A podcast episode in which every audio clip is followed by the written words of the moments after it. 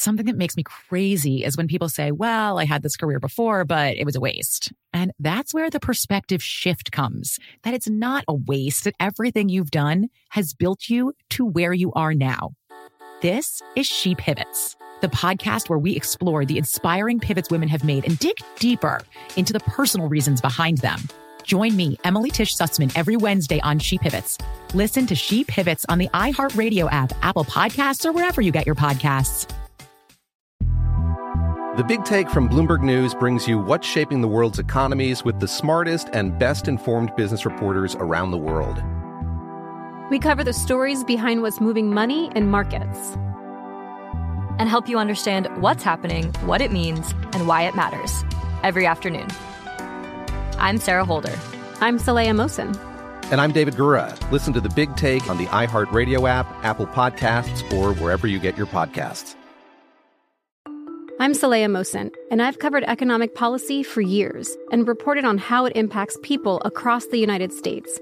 In 2016, I saw how voters were leaning towards Trump and how so many Americans felt misunderstood by Washington. So I started the Big Take DC. We dig into how money, politics, and power shape government and the consequences for voters. With new episodes every Thursday, you can listen to the Big Take DC on the iHeartRadio app, Apple Podcasts, or wherever you get your podcasts. MTV's official Challenge podcast is back for another season. And so are we. I'm Tori Deal. And I'm Aneesa Ferreira. The wait is over, guys. All Stars 4 is finally here. And this season takes it to a whole new level. Old school legends, modern power players, and ex lovers are all competing in Cape Town, South Africa for the prize of $300,000. And we're going to be right here along with you fans, covering every episode on the podcast. Listen to MTV's official Challenge podcast on the iHeartRadio app, Apple Podcasts, or wherever you get your podcasts. Welcome to Stuff to Blow Your Mind from HowStuffWorks.com.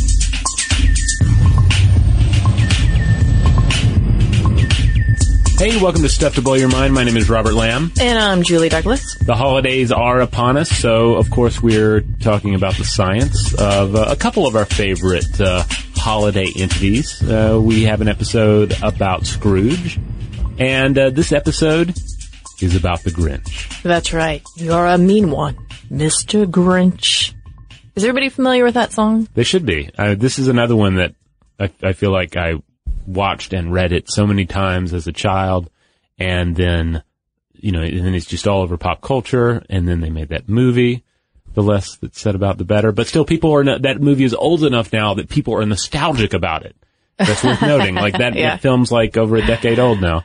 Uh, the the uh, the Jim Carrey. But for for me, it was always the old animated version that had Boris Karloff Yeah. uh, in it, and uh, and the book itself by the good uh, Dr. Seuss. Yeah, The Grinch Who Stole Christmas is a great literary classic. In the song, You're a Mean One, Mr. Grinch, performed by Thurl Ravenscroft. Yeah, not Boris Karloff. Some people Right. make that mistake. Boris Karloff did the voice of the Grinch, but not the singing voice. Yeah. voice. And yeah, and in fact, Thurl Ravenscroft also did the voice for Tony the Tiger. Uh, but we bring it all up because this is just great fodder. Great fodder. Yes, great fodder. Uh, to deconstruct the Grinch. That's our aim today, to find out what makes him tick mentally and physically, and also find out why he's so obsessed with stopping Christmas from coming to Whoville. Indeed. Uh, you know, the, the basic scenario is, uh, it's, it's very much like Scrooge in a sense, you know, the curmudgeonly old, uh, uh, critter who, uh, who learns the true meaning of Christmas and has a big change of heart. You know, it's a redemption story and all that. Um, But in the meantime, can't be bothered with all those do-goods and merrymakers. Right, and just can't stand can't stand the sound of them, can't stand the idea that they are down there and decides, well, I'm just going to steal their Christmas. I'll take it away. I'll go down there. I'll dress as Santa Claus. I'll take everything out of their houses, their presents, their food, their the decorations on the walls. Like he just completely ravages their culture. That's his uh, his thing, and then he's going to destroy it all. Right. But then something happens. He has an epiphany, and we'll get to that. This is another character that we're like, how did he get to that epiphany? Um, first, though, let's take a look at what the Grinch looks like. I mean, with his actual physical characteristics, as we're talking about a green fur-clad primate. Yeah, yeah, some sort of bipedal uh, critter. Now, I I do have questions about his primate status uh, because uh, the uh, the world that we encounter in the Grinch, uh, the Who Dustbeck, is uh, is filled with some creatures that are just right straight out of our world. There's a dog, you know, there are mice, but then you have the primary uh, residents seem to be the Who's, who have an who are bipeds as well, but they have antenna. Mm-hmm. The Grinch doesn't have antenna, but I will note that he has very animated eyebrows and these two kind of horns of hair, which leads me to believe that they might be antenna. They're simply covered in hair. That's just a, a loose theory. That's true. It's hard to tell. I saw that little mop. I kept staring at that little mop, trying Oh, to yeah. figure out like, the- what could it be. in the animated version, there's that great scene where he gets the idea. Uh, and, Yes. and he smiles, and it's the most devious smile ever um, brought to the moving picture. Now, from the Whoville Wikipedia, it states that the Grinch is known to be of a different species than the Who's, being stated as a what? And moreover, in the story, the Grinch is described as being as strong as 10 Grinches plus two, implying that perhaps a Grinch is its own species. Hmm. But the Who's call him a what? how very how, how very alienating of them to do that. To to a Who, it, it- it's Who. It's tied up with your identity, right? And a what? That's that's very dehumanizing. well, keep a handle on that, Okay. because I feel like this will become important discussion fodder, uh, for when we talk about epiphanies. Now, the, the Grinch's constitution, as we all know, super grumpy, antisocial, yes, neurotic, yes. aggressive, Mm-hmm. depressive, you could even say, vindictive, Mhm. and possibly even fulfilling a neurotic need for power by exploiting his companion, Max the dog.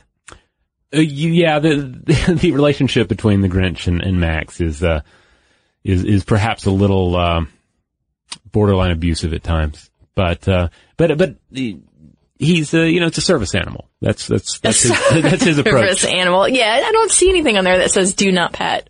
Well, it's implied, you know, the the horn on the head, uh, his positioning in the front of the, the sleigh. Like clearly, uh, the- you know, the, the Grinch sees this as an animal that uh, aids him in his endeavors. He makes a great foil. Max Yes. does. Now, the image of the Grinch in that cave on a mountaintop really brings to mind a Yeti, or Yes. better yet, another creature. And I'm talking about from the epic tale Beowulf, Grendel. Yes, uh, this is uh, this is something I just keep thinking about uh, this Christmas season. I never thought of it before, uh, but it it's uh, it comes up every now and then. I'm, we're not the first people to uh, to talk about Grendel and Grinch as uh, very similar entities because uh, you have one that's a cave dwelling monster that haunts the Danish moors, and the other lives uh, within the microcosm of the Who Dustbeck. One tale ends in bloodshed, the other in Christmas cheer. But both stories concern a lone outsider. A uh, to quote the words of author uh, John uh, Gardner, who uh, who wrote the book Grendel, which is the story of Beowulf and Grendel from Grendel's perspective.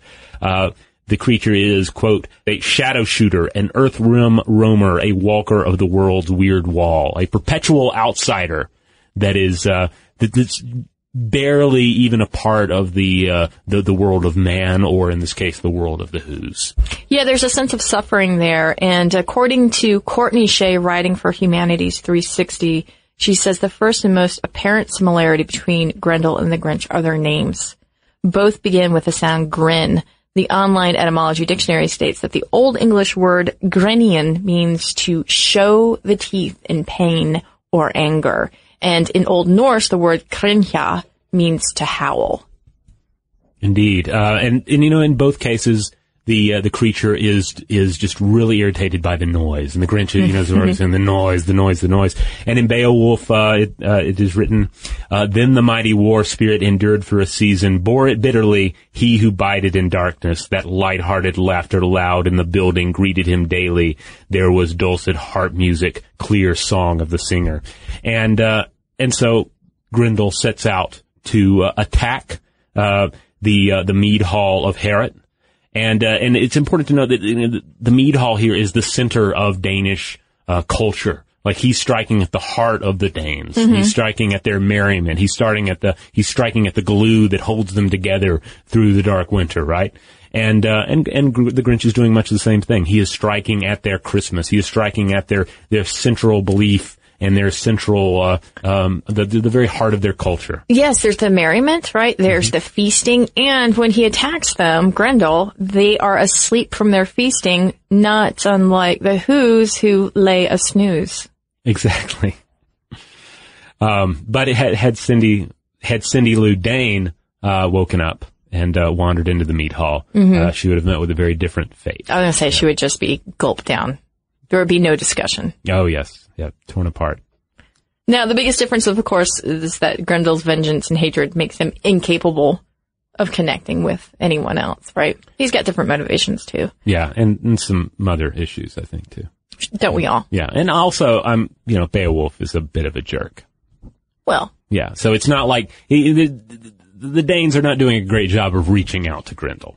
right. And so he's not going to have that epiphany like the Grinch. Right. Yeah. But nonetheless, they, there are so many similarities between the two, you can't help but mention them. Indeed. Yes. And, and I would love to see, uh, some sort of adaptation that combines these two in a, in a more, uh, uh, uh festive, uh, manner. All right, we're going to take a quick break on that note, and when we come back, we're going to discuss uh, the physiology of the Grinch because we know at least one crucial thing about it.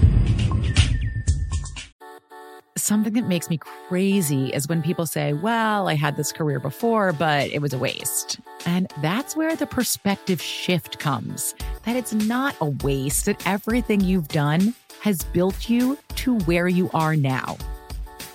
This is She Pivots, the podcast where we explore the inspiring pivots women have made and dig deeper into the personal reasons behind them.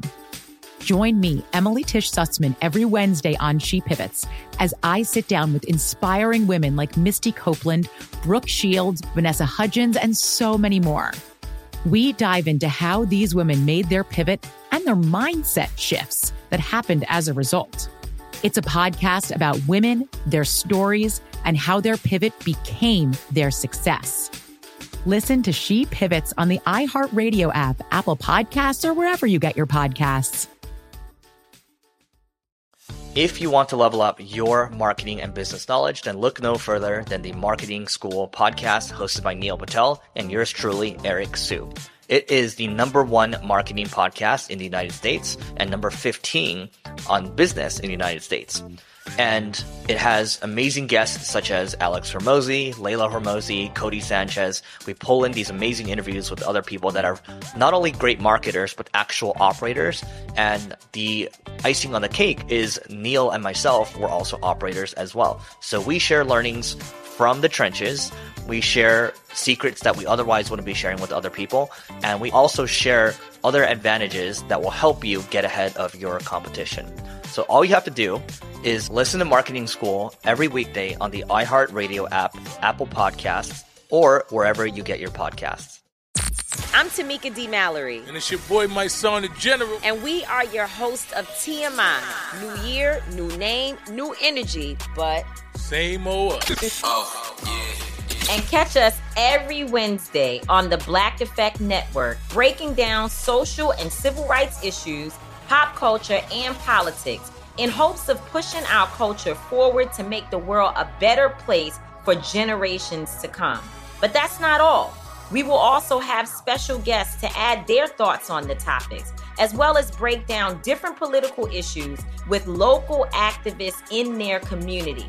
If you like to be informed and to expand your thoughts, listen to TMI on the Black Effect Podcast Network, iHeartRadio app, Apple Podcasts, or wherever you get your podcasts. That's right. Oh, hi, I'm Rachel Zoe, and I'm back for another season of my podcast, Climbing in Heels. You might know me from the Rachel Zoe Project, or perhaps from my work as a celebrity stylist. And guess what? I'm still just as fully obsessed with all things fashion, beauty, and business. My podcast, Climbing in Heels, is all about celebrating the stories of extraordinary women, and this season, we're taking things up a notch. I'll be talking to some incredible women across so many industries, from models and beauty industry stars to doctors, entrepreneurs, and TV personalities. Climbing in Heels is here to bring you a weekly dose of glamour, inspiration, and fun. Every week, listeners will be able to ask me any questions. I'm answering it all. My life is absolutely crazy with so much going on, and I'm so beyond excited to bring you along for the ride. Whether we're talking red carpet looks, current trends, or products I'm obsessed with, I'm here to be your fashion fairy godmother. Listen to Climbing in Heels every Friday on the iHeartRadio app, Apple Podcasts, or wherever you get your podcasts. All right, we're back. We're back, and uh, one of the distinguishing physiological features of the Grinch is, of course, that his heart is two sizes too small. Yes, and this seems to be both uh, a physical and figurative uh, uh, situation for the most part, from what we can tell. We have the little X-ray that comes into to frame and shows you that the heart is is literally too small, and also his love for his uh, his fellow creatures seems to be somewhat lacking as well. Indeed. So we look to the human world to try to explain some of the reasons why this may be so, at least on, on the physical level. Yeah. Now I do want to say one quick thing about why it is definitely a problem because the Grinch is living at a very high altitude, right? And uh, and so he's living in a low oxygen environment. So if he if his species, if you will, truly evolved to thrive at high altitudes, Mhm. then that species would boast slower development, delayed maturity, greater lung volume, and a larger heart. Uh, as pointed out in the book uh, Essentials of Physical Anthropology, we find all four of these attributes in lifelong high altitude human residents. So his heart is too small for his environment. Well, especially if you consider that the Grinch and the Who's evolved convergently with one another, it's possible that the Grinch has a heart that is really better uh, adapted to um, higher levels of oxygen, which you would find on the ground, right? Right. So it's it's hard to tell where this is coming from. It could be maybe the Grinch is actually at lower uh, levels of altitude, but now as an outsider has decided to live on this mountaintop, and He's therefore been pushed out by the Who's. Yes, he's been excommunicated by the Who's, Mm-hmm. and now here he is with his heart two sizes too small to deal with the lack of oxygen, the high altitudes. That's, okay, I like this theory, and it plays into some other arguments I'm going to make later in the podcast concerning the origins of the Grinch. But uh, another idea, maybe that's not a Grinch heart in his chest. Oh, yeah? maybe it is a Who heart.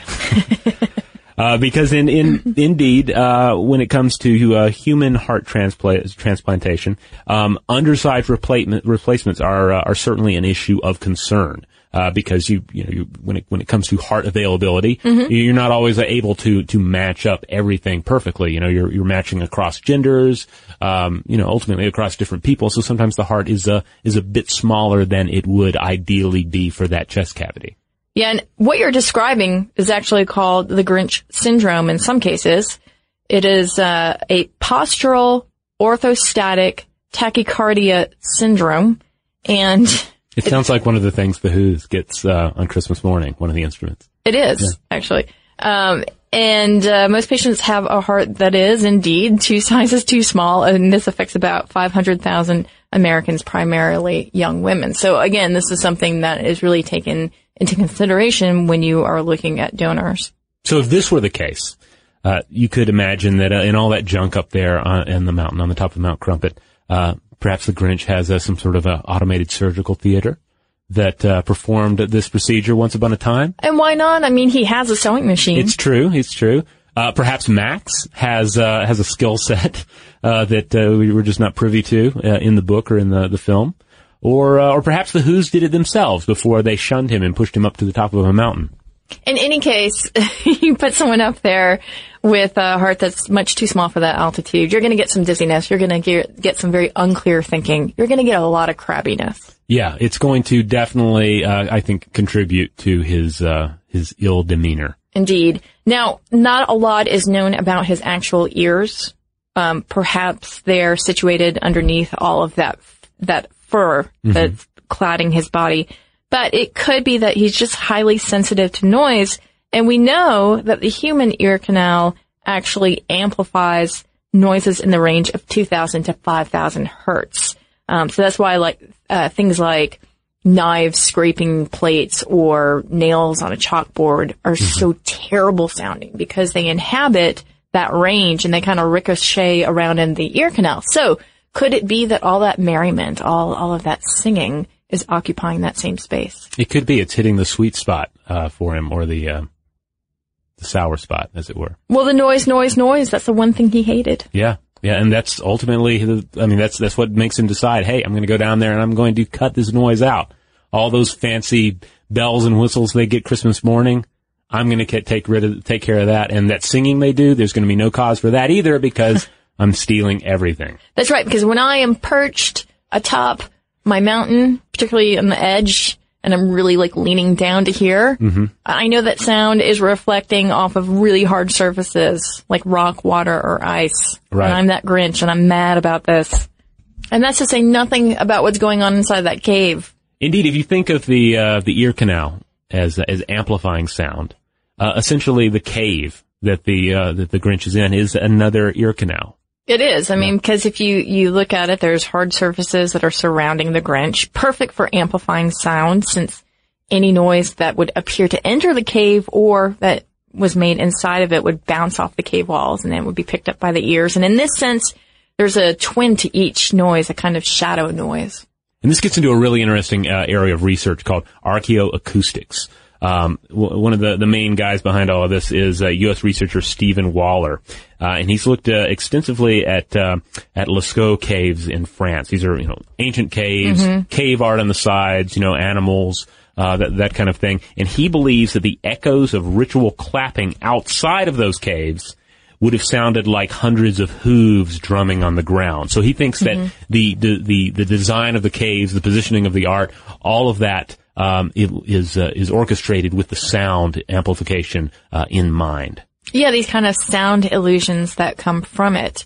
And we were talking earlier, you think that perhaps the Who's might be behind this, yes? Yeah, I, it, it does make me think that. Um, you know, Waller pointed out, quote, ancient mythology explains echoes from the mouths of caves as replies from spirits. So our ancestors may have made cave paintings in response to these echoes and their belief that echo spirits inhabited rocky places such as caves or canyons.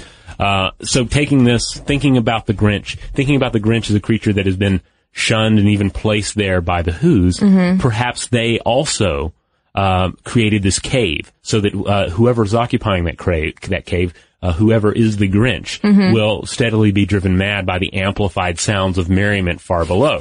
Um, and and I'll and I'll I'll uh, uh, talk more about this as we we progress. But it's all part of my theory that the Grinch um, has an important, crucial, even role to play, uh, annual role to play in the culture of the Who's. Well, in, in this sense, he's kind of like the Krampus, the, the anti-Claus, right? So we'll talk about this a little bit more in the Epiphanies uh, discussion. But what I think is interesting is here he is sequestered away, completely isolated. Perhaps um, he is experiencing these sound illusions and going a little bit mad from it. Now, the isolation aspect of this, I think, is a really big deal. Um, we should take a quick break, and when we get back, we're going to talk about Grinch on his lonely mountaintop.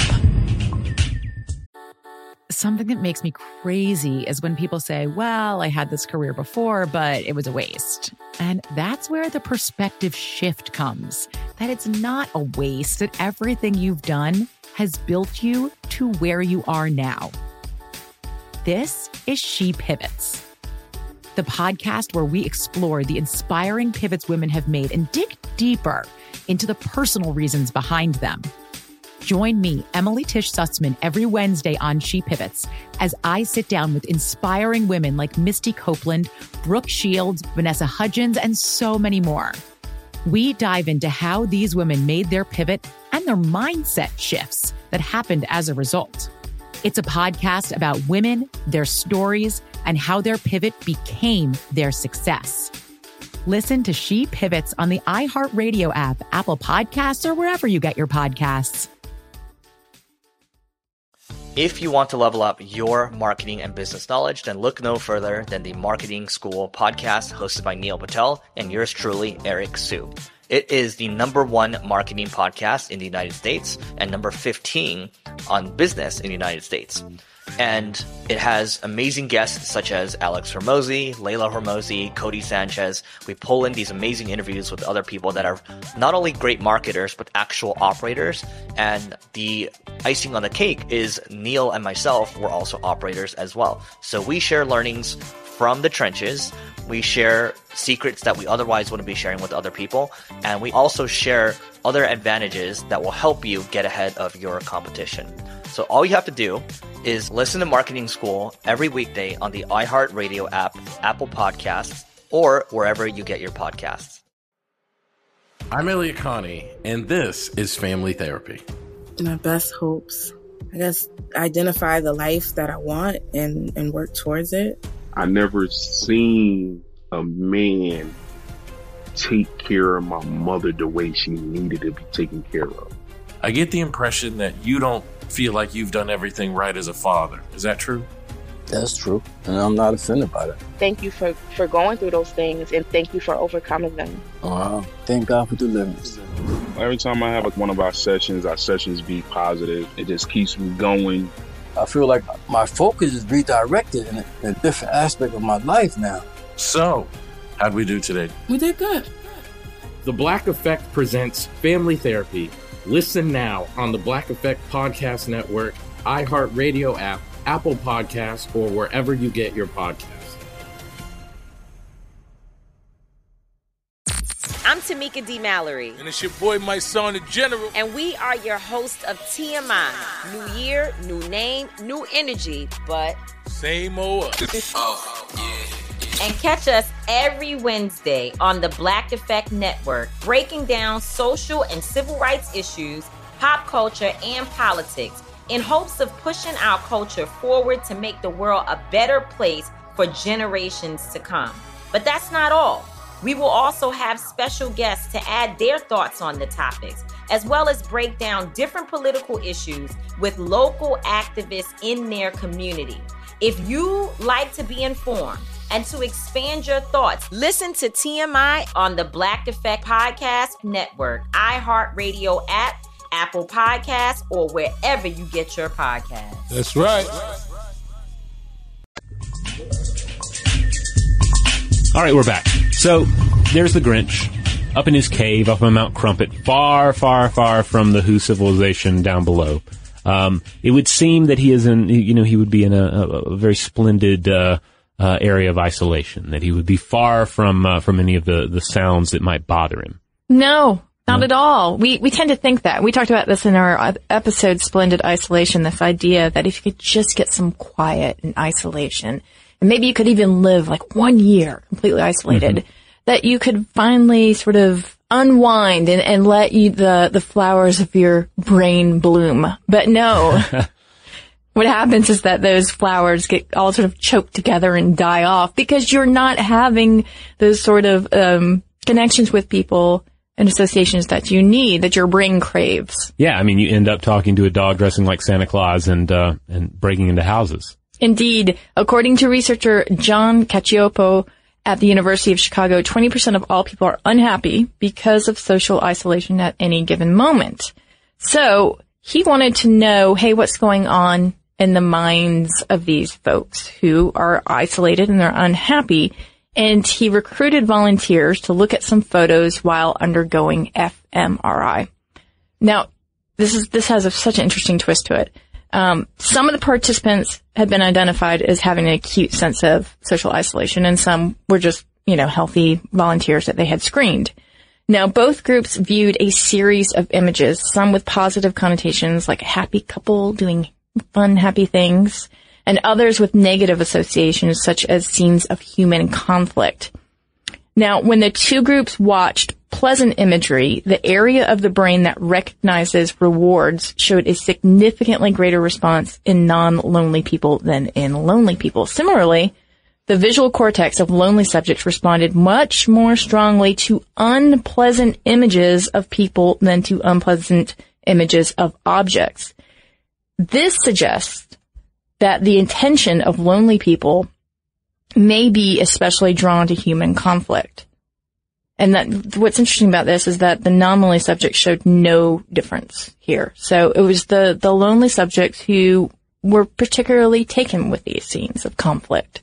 And this this instantly brings to mind an image of someone who's isolated themselves uh, inside of their apartment, and they're just watching nothing but uh, but cable news over and over again. And yelling at it. Yeah, and yelling at it, just glutting themselves on conflict and engaging with the conflict, and and really feeling a lot of stress. Um, there's a 2007 study from uh, University of Illinois at Chicago College of Medicine, and they reported that the anxiety and aggression that result from social isolation trace to altered levels uh, of an enzyme that controls the production of a brain hormone. Uh, the the in, the two enzymes in, in this case are needed for the production of allopregnanolone, a, a brain hormone that acts to reduce stress through regulation of GABA uh, an important uh, neurotransmitter. So the suggestion here is that uh, increased levels of isolation, mm-hmm. it's going to impact your ability to roll with stress and regulate your own stress on a uh, on a on a on a neurological scale.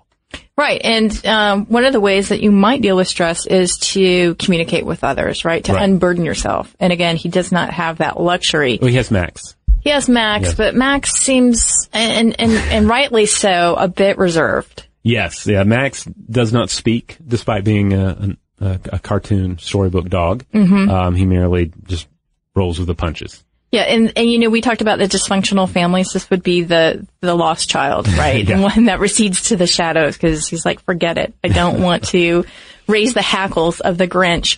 But, you know, the, I think the stage is pretty well set here that you have this, this creature who is tormented, um, auditorily mm-hmm. tormented um, and uh, psychologically tormented, and as a result, perhaps having a mental breakdown.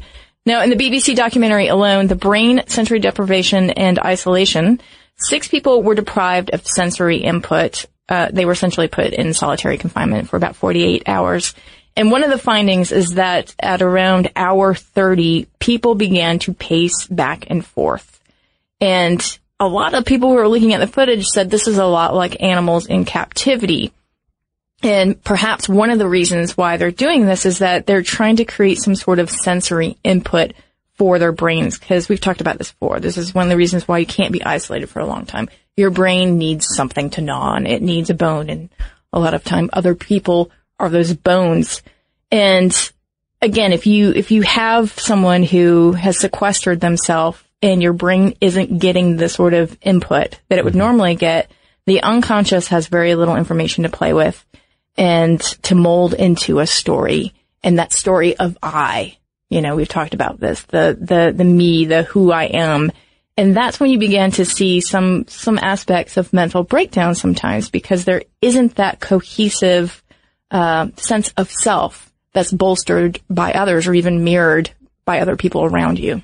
All right, so the Grinch, this uh, this miserable creature, uh, driven half mad by the the merriment of the Who's, finally breaks, finally snaps, dresses up like Santa Claus, descends down on Christmas night while the Who's are asleep in their beds, steals just about everything, even raids the refrigerator, packs it all up on the sleigh, takes it up, and he's about to to dump it. Right, he's about to just throw it into the abyss and uh, and wish him a Merry Christmas. But he's waiting Remember, yes. he's, oh, he's yes. waiting on that ledge. He's waiting for them to wake up and realize that all of their little goodies have been stolen from them. Right. That's the ultimate reward. More so than just the, the material theft uh, involved here. He wants to break them, to break Who culture itself and j- just send them into despair. The problem is, of course, is that when he's, he's got his hand up to his ear and he's listening really hard, he doesn't hear sobbing he doesn't hear the, this, this terrible retching noises of broken who's. Mm-hmm. He hears this unified chorus, this beautiful lilting song that, that comes up to him and makes him realize that all of his expectations have been violated. And this is what allows him at this very moment to, to go in one of two ways. Mm-hmm. Either he can have this sort of cognitive dissonance, right? In which his violations or his, his expectations are violated and he doesn't know what to do with that. And so he doubles down on a co- sort of cognitive bias and tries to explain it away and say, oh no, they're still materialists. Mm-hmm. They're still terrible. Or he can accept that there's cognitive dissonance and he can accept that there's an alternate take to the Who's and to Christmas. That is not just about materialism, but perhaps something more. Hmm. And that makes all the difference. He has this change of heart. He brings everything back to them. He celebrates with them. He's he's he's brought into Who culture. He's no longer an outsider, or at least for this one night, he's not an outsider. And uh, he joins in the feast. He cuts the roast beast for crying out loud. He does. And again, this, this, this sort of sea change is all predicated on his epiphany moment that it's connections with people that matter. And that's what the Who's, uh, were celebrating when it came to Christmas, not necessarily their stuff. But these, these guys, the Who's, do not get out of this unscathed. Right. It's easy to look at the story and say, oh, well, the Who's are such a noble people that uh, even though all their presents and their food was gone, they still went out there and were happy because they're ultimately happy and good at heart. But we would argue that they felt this. They made this. This was a realization for the Who's because the Grinch stole all their stuff, because the Grinch took away all their material possessions, Mhm. of, of which they had way too many to begin with. Yeah. Yeah. Um, according to Chad Orzel in his article on Science Blogs, How Strong Was the Grinch? Each of the 33 Who's in Whoville were getting about 3,030 kilograms or about 6,000 pounds of stuff on Christmas. And Orzel bases his calculations on pixels and what they might represent in terms of real world dimensions and mass, including that, that sleigh. Um, so that would lead us to believe that maybe those Who's w- were were just empty husks trying to stuff themselves with things before the Grinch came along and delivered uh, an epiphany to them. Yeah, I think so. I mean, it, it, you know, clearly they're way overdoing it. They're indulging in just rampant materialism. And then the Grinch comes, takes it away, and gives them the space to realize what's important most. So, in this, I would, I would argue that the, the Grinch plays a crucial role in the Who's, if not for that, that Christmas, but Mhm. perhaps every Christmas. Perhaps the Grinch comes every Christmas to the Who's and is part of their, their winter, uh, festival. Uh, Okay. you know, the great green god on the mountain that, that comes down and takes away your, your, your material, uh, possessions so that you may see what's most important. So this is like the passion play for the Who's. Yeah, like maybe, yeah, and, and I think so. If the, if the Grinch doesn't come, then you end up just drowning in your own materialism and you- you're, you know, freezing through the winter. And the Grinch himself might say, "Yes, I will participate in these festivities and pretend to be terrible and awful, and and and I can recreate that epiphany, that or, moment." or you take a creature and you replace its heart and you stick it into a specially designed cave on the top of the mountain so that it will uh, play uh, a role in your uh, your necessary festival year after year after year.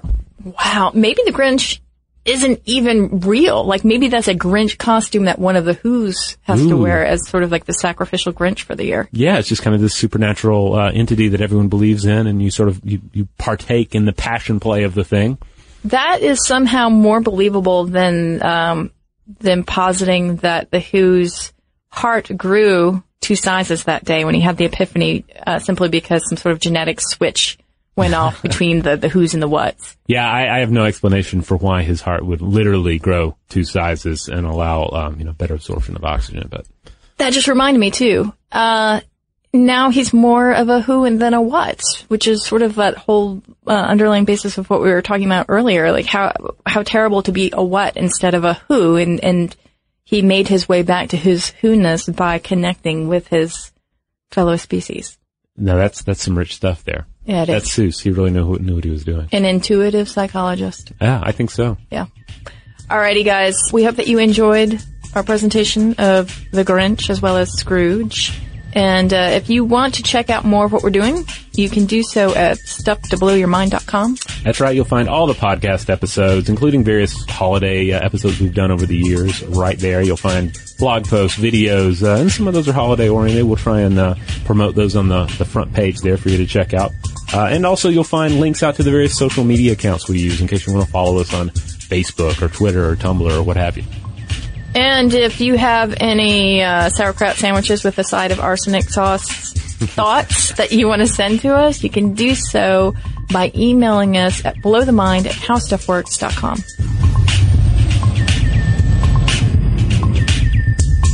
For more on this and thousands of other topics, visit howstuffworks.com. Something that makes me crazy is when people say, well, I had this career before, but it was a waste. And that's where the perspective shift comes that it's not a waste, that everything you've done has built you to where you are now. This is She Pivots, the podcast where we explore the inspiring pivots women have made and dig deeper into the personal reasons behind them. Join me, Emily Tish Sussman, every Wednesday on She Pivots.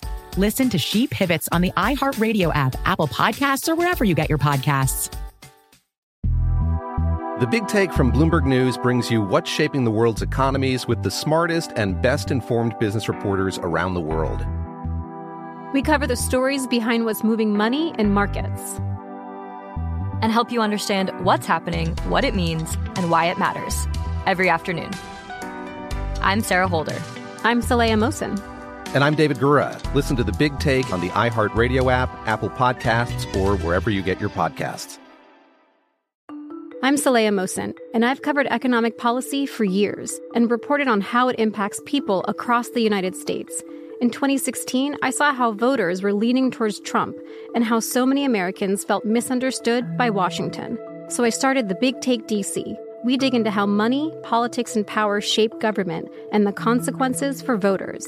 With new episodes every Thursday, you can listen to the Big Take DC on the iHeartRadio app, Apple Podcasts, or wherever you get your podcasts.